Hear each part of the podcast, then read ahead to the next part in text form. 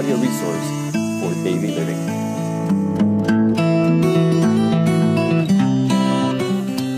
My name is Ariel, and I will be your host for this series. And um, this is episode three.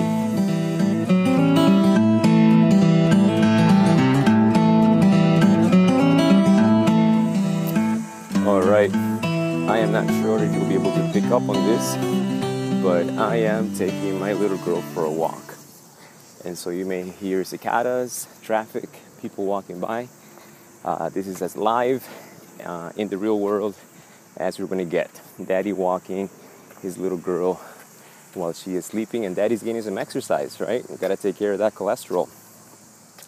Anyways, uh, I've been thinking of all the things we've talked about so far in regards to Jesus and his teachings in regards to the eight paths to happiness. And the first step we've been at is um, found in Matthew chapter 5, verse 3, which says, Blessed are the poor in spirit, for theirs is the kingdom of heaven.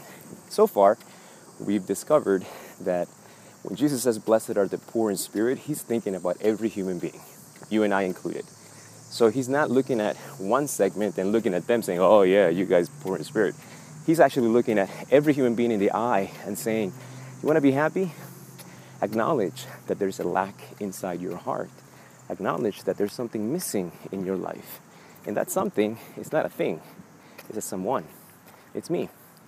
And that's the, the, the heart hunger that humanity has. And how do we know that? How does Jesus um, uh, arrive at that conclusion or point to that direction rather is because he says blessed are the poor in spirit but he doesn't stop there he doesn't just want us to be belittling ourselves and saying oh i'm so bad oh i'm not a good person that's not jesus' point in saying blessed are the poor in spirit because he doesn't stop there he says blessed are the poor in spirit for theirs is the kingdom of god and so we spent quite a bit of time talking about this kingdom in uh, matthew 6 33 we read Jesus elaborating a bit more on this kingdom and the priority it needs to take in our lives. He says, But seek ye first the kingdom of God.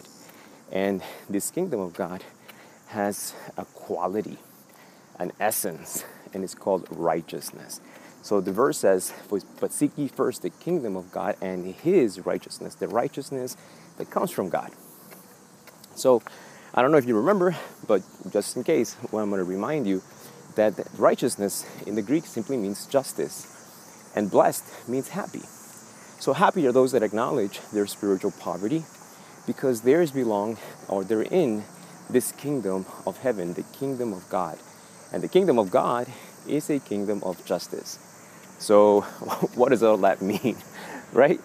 Well, if if there's a need for justice, whenever the, the, judicial departments or branches uh, come into action, it's because a crime has been committed and someone is bringing the accused to court. We spent the last part of our last episode, episode two, talking about an individual, a spiritual being who brings humanity to court. He brings uh, accusations upon human beings.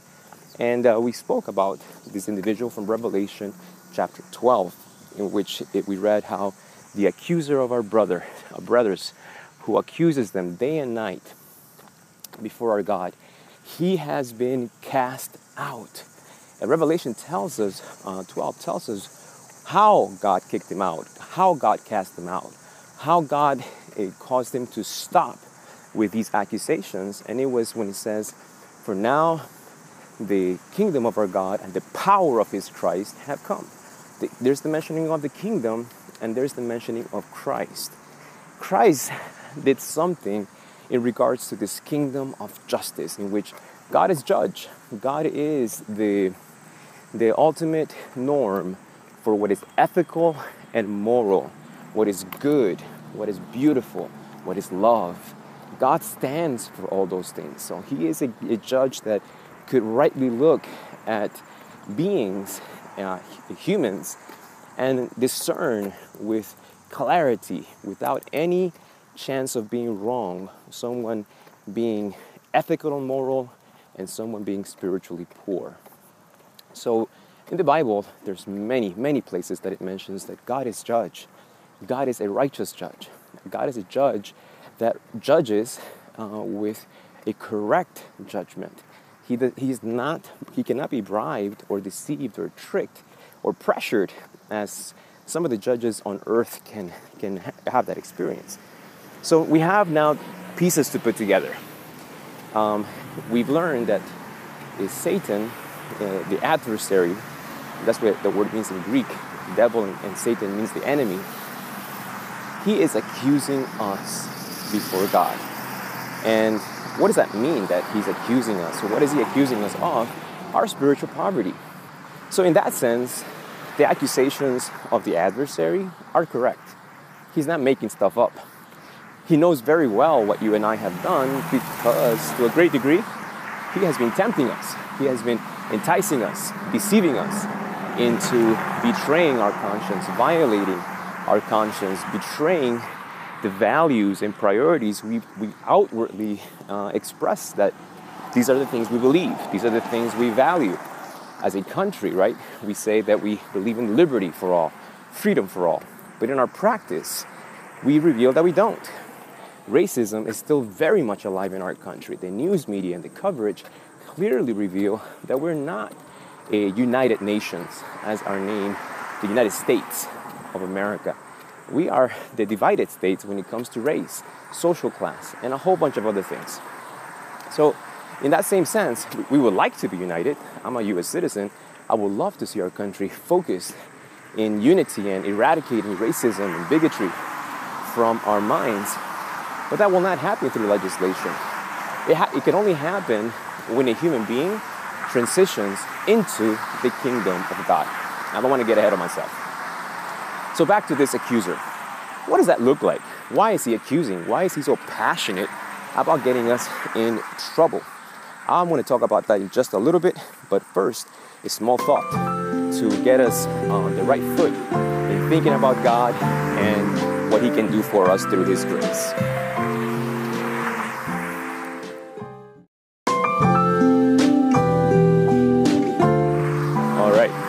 Sorry about that transition. I'm still learning how to fidget with uh, these uh, contraptions. But I wanted to share with you a thought from a verse that we read yesterday, but we didn't really talk too much about it. It's uh, 1 John chapter 1, verse 9. And this is what it says. If we confess our sins, He, meaning God, He is faithful and just to forgive us our sins and to cleanse us from all unrighteousness.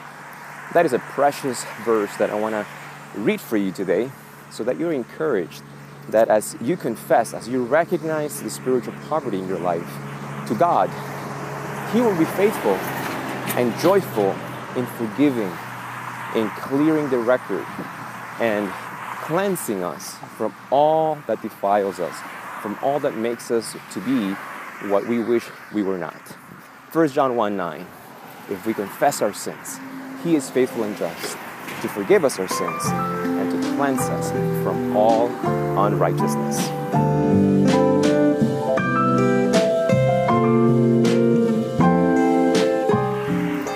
All right. So, we were talking about the enemy, the adversary accusing us. And why is he so adamant in doing this? Why is he so passionate? Because the Revelation says that he does this day and night, nonstop. I'm going to give you a little illustration. It's not, I think, something that I think everybody can relate to this because we've seen it. When a politician gets caught in some sort of corruption and boom, he comes to light. Many of them react in this manner. As the news begin to highlight know, money, whatever the issue may have been, they begin to point at other politicians, at other individuals, and saying, hey, no, you, you want to see corruption? Look at them. Look at their corruption. They want to deflect. They want to point in another direction. Excuse me, they want to point in another direction for a reason. Um, the, the logic goes a little bit like this. All right, uh, you caught me. But I want you to also see someone else that is just as guilty as I am. So if you're going to punish me, you're certainly going to have to punish them as well. So in, in the back of the mind, there is this strong desire, not for justice. Their accusations are not to seek for justice. Their accusations are to seek condemnation and punishment for another person. So when the enemy is accusing us, he is not accusing us with any desire whatsoever of seeing God exhibit his righteous judgment. He wants us to be destroyed. So the, the argument goes okay, so I am a rebel and I have made my choices, and now I see the consequences that my days are numbered. I have been cast out, and I know the destiny that awaits for me. So now that I know this, I also know that these other people have also messed up. They've also made their choice. The human race has also, also turned their backs on you, God. So if you're going to destroy me, you're going to have to destroy them as well. That's the, the motivation behind his accusations. Not seeking for justice, but seeking to take down with him as many as he has deceived into betraying our loyalties towards God, compromising our conscience, compromising on our values. He, he gets he sticks his foot out, causes us to trip, and once we've fallen, he points to us and, sa- and looks at God and says, "See, you need to destroy them because you're going to destroy me. But if you're going to let them them off the hook, then you got to let me off the hook as well." So Satan felt he had cornered God. He knew God loved us. We were made in His image. He was convinced one or two things were going to happen. God would destroy him and destroy the human race, or God would let the human race off the hook, and then he would, of course, have to let Satan off the hook. Kind of like a bailout, right? Well, neither of those two options happened. This is the mystery, the, the, the majesty of the gospel. God is not limited by the options we give him.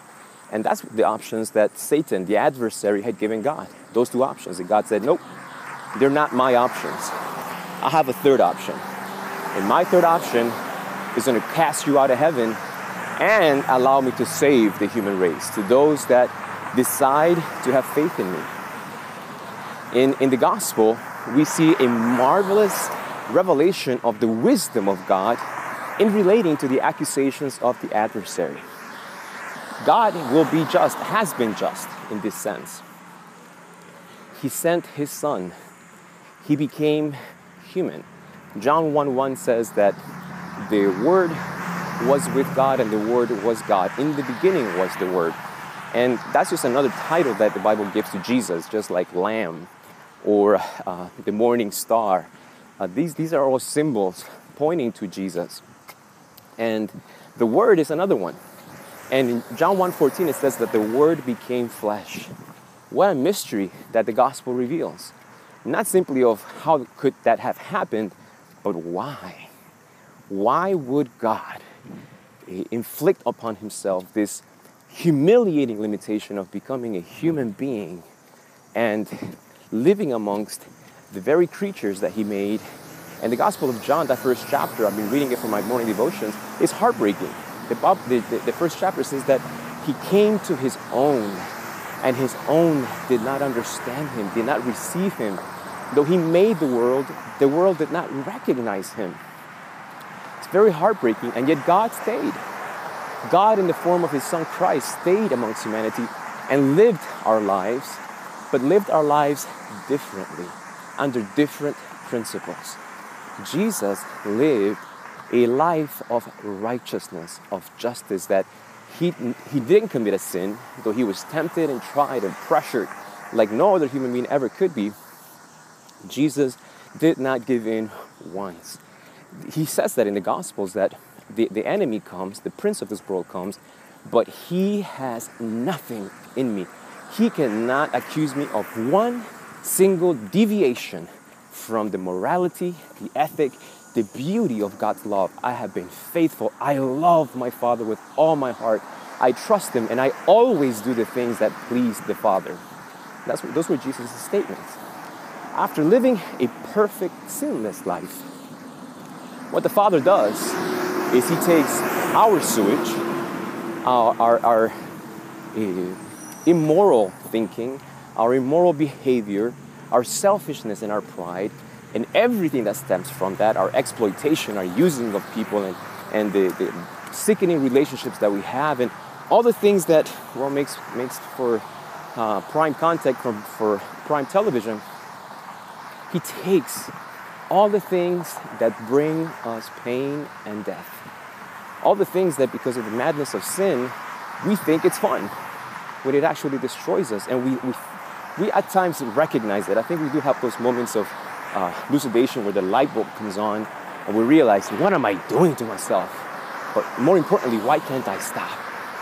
Well, God took all of that, all of your history, all of your shame, all of your regret, and placed it upon His Son. And treated Jesus as He should have treated you and I. Satan said, I want justice. I demand justice from you. And God said, I will. And I will bestow my justice, my wrath, my condemnation, the, the punishment for sin. I will pour it to the fullest upon my Son on the cross. That's what caused the death of Christ. It wasn't the nails and it wasn't the bleeding. He was dead long before the nails could have had any effects upon his biology and physiology. Jesus died of a broken heart. His, his cry in the cross was, My God, my God, why have you severed, ruptured, broken your relationship with me? You have cast me out. I am shut out from your presence forever. I am no longer your son. Jesus became sin for us. That's what the Bible says. He became sin for you. He became your sins. So that in that punishment, God could be just by punishing him and then saying to Satan, Justice has been met. Now I can declare you and me righteous. When we believe what God has done for us through his son, Jesus Christ, that's all it takes. And God says, Because you believe in me, because you trust me, I will take his perfect life and cover all the shame, all the regrets from yours. So, this beautiful experience of blessed are the poor in spirit, for theirs is the kingdom of God. Jesus is um, placing those seed thoughts, he's concentrated everything we've talked about into just one sentence. And that is the beauty and the wisdom of how Jesus loved to teach. He, he would teach things that would make us think, that would make us say, wow, I would have never thought about it that way. It seems counterintuitive, but when you look at the rest of Scripture, it makes such beautiful sense. That God did not think it below Himself to take the form of humanity with the, the brokenness of, of our human nature, the, the, our physical deterioration. He didn't mind. It's like we look at, uh, there's a program on television that we used to watch, us, and it was called Dirty Jobs. It was a gentleman that would go around doing precisely that, dirty jobs. And even, I don't know if, you, if you've seen an episode where he's cleaning out a, at a pig farm the, the excrement and the urine from the pigs. And you have to go to a pig farm to experience that. I did that when I was in Nebraska, Broken Bow, Nebraska. My dear friend Diane had invited me to speak at their church. And uh, they told me that I was one of the industries. And when her dad came home, he was embarrassed. He didn't know that I was home. Otherwise, he would have taken his clothes off long before entering the house. Because before I heard him or saw him, I smelled him. It was a strong, pungent, penetrating smell. Now imagine you just take a bath. You come out shiny, clean, smelling, you know, like those aromatherapy shampoos and soaps. And you take those soiled clothes, soiled to the very depths of the fibers with all of that element that smells and it's full of decay and disease that you shouldn't even allow into your mucous membranes. You know, you shouldn't even, you should have your mouth closed out all times. And you take those clothes and put them on willingly. Those are very poor and limited examples of what God was willing to do so that you could be innocent so that he could tell the accuser, No, she is pure. She is holy. There are no mistakes. There are no regrets. That is the beauty. And that's what makes us happy. It makes us happy because, number one, the gospel leads us to be honest with ourselves, to be finally be frank with ourselves. Without spirituality, without Jesus, we're just not happy. And who is this Jesus? It's the journey of the path to happiness. How do we experience Him and what He's done for us in our lives?